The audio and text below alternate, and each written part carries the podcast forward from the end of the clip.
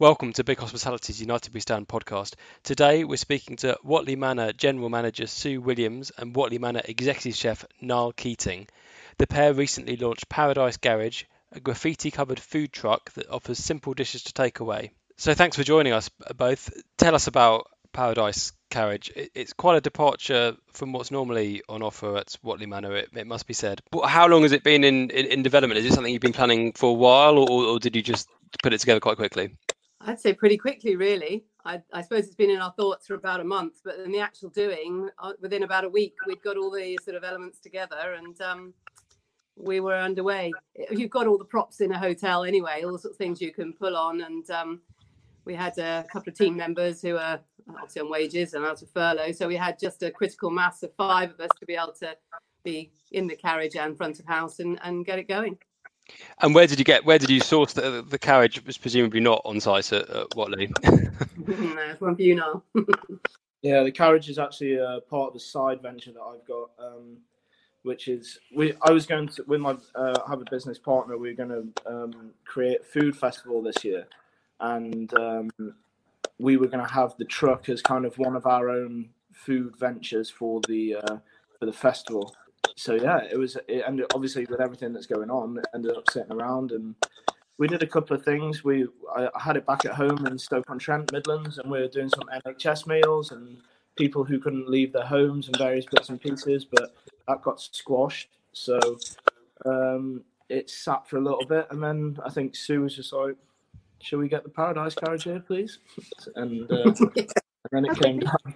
And you've you've got a, a, famously new and gleaming kitchen at Whatley Manor. How how does the carriage compare in terms of equipment? Um, it's not quite the same. Um, Good question. But it works, and it we can cook things. So yeah.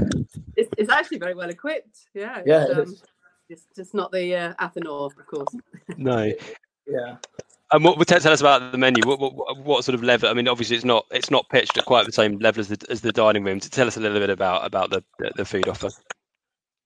Um, well, I, I mean, the, the, truck is completely um, the opposite of Whatley, really. This kind of five star hotel, two Michelin star dining room, and it, it, it but it, I think it's just more about the hospitality of it. And the menu just reflects the fact that we can still continue doing something and um, I think local people and takeaways are kind of everyone's a bit kind of done in with them. So we, we're just offering like simple but very tasty stuff with good ingredients, um, things that we can source locally and and get very quickly. Um, and, and very reasonably priced. So we're talking like, yeah, we had a Philly cheesesteak on last week and everyone was eating it. It was like an aged sirloin um, that we shred super fine and then cook. But yeah, I mean, it's an amazing product, but it is just a Philly cheesesteak at the end of the day. But it it's just kind of best the best Philly cheesesteak that we can do.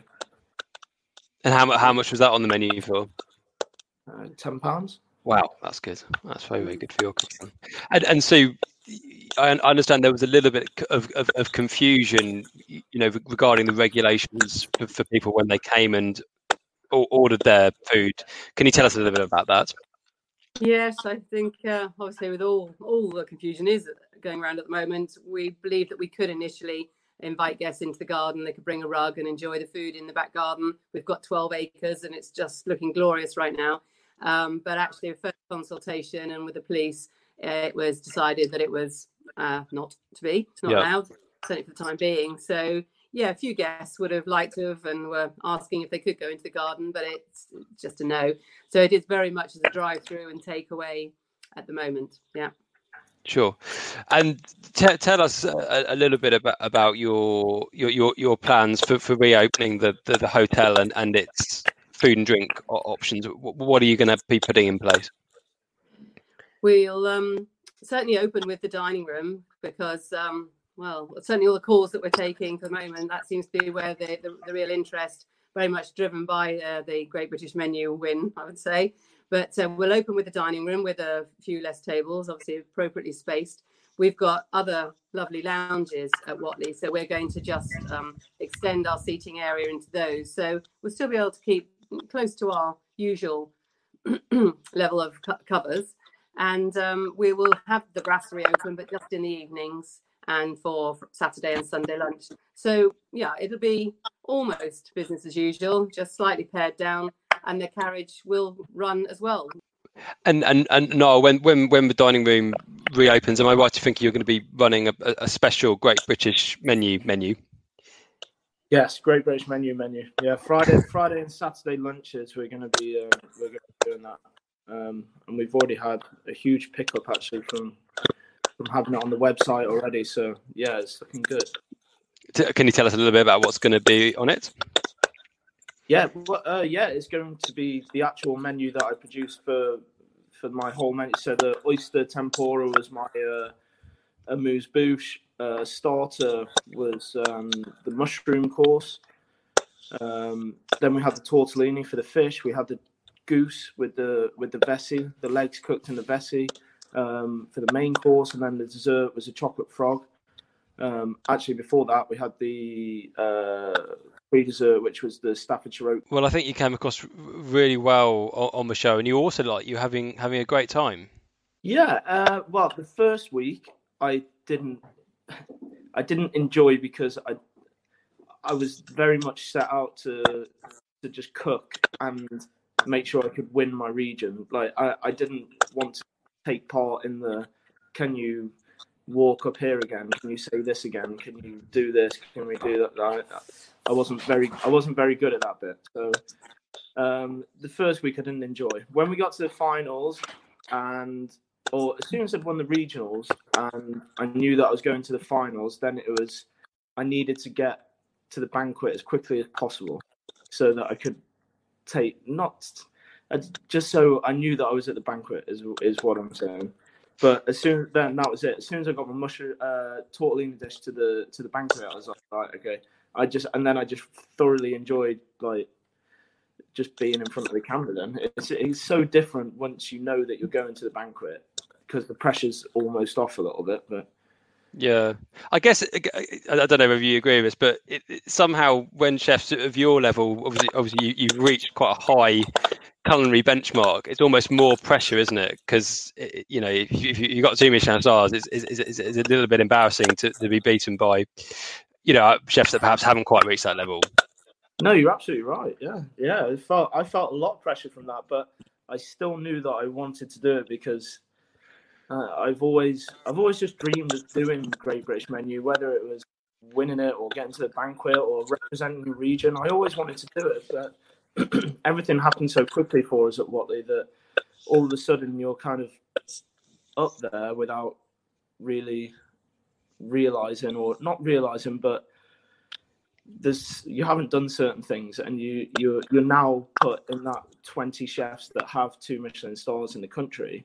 And then you go to the Great British Menu where these chefs did that 10 years ago and that kind of projected them. But yeah, going into competition as a, as the only two Michelin star chef was like, yeah, it's a big pressure because yeah, I didn't want to.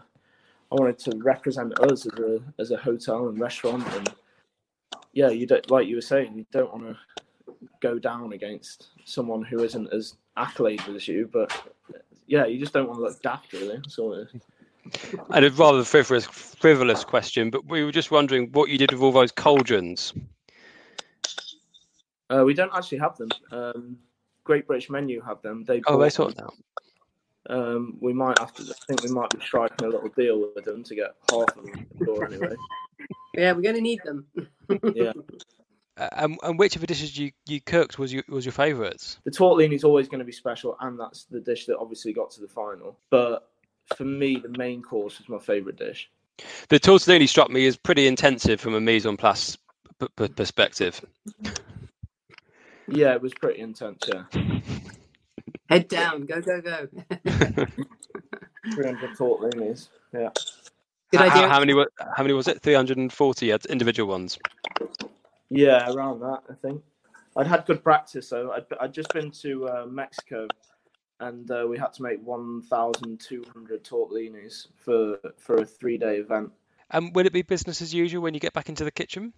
Well, we're gonna have the we're gonna have the same amount of staff because we haven't we've been fortunate enough to not lose anybody. But um, we're just gonna have to work around in in the best way possible to make everyone's hours um, work for the business. So if we're not open a certain lunch service or we're not doing something, then we all need to be able to um, go into other areas of the hotel and and and help help as a whole. Really, a lot of cross training is probably going to happen between now and when we reopen. The whole building, it's going to be essentially business as usual because we've managed to keep the whole team together, which we're really proud of. Pleased, you know, really incredibly sort of pleased that we've been supporting, be able to keep everybody together. Uh, as I said, uh, we are going to be a five-day week operation initially, and then we're just going to have to just look at the whole operation. So, although of course the kitchen discipline is is very exact and, and very specialised, the boys are also going to help around the hotel if needed, and we're going to get the teams working in different departments just to kind of see us through this period when we, um, you know, well, it's just when we're reopening, we don't know quite what it's going to look like, the levels of business and the um, yeah the whole the whole dynamic. And I think it's really quite exciting. I think it's one of the evolutions that's going to take place in hospitality, and it's probably been long overdue actually. And and when are you when are you taking bookings from, Sue? We are taking bookings from the fourth of July. So all being equal, that's that's our go date. Well, Sue, Niall, best of luck reopening the hotel, and, and thanks very much for, for joining us.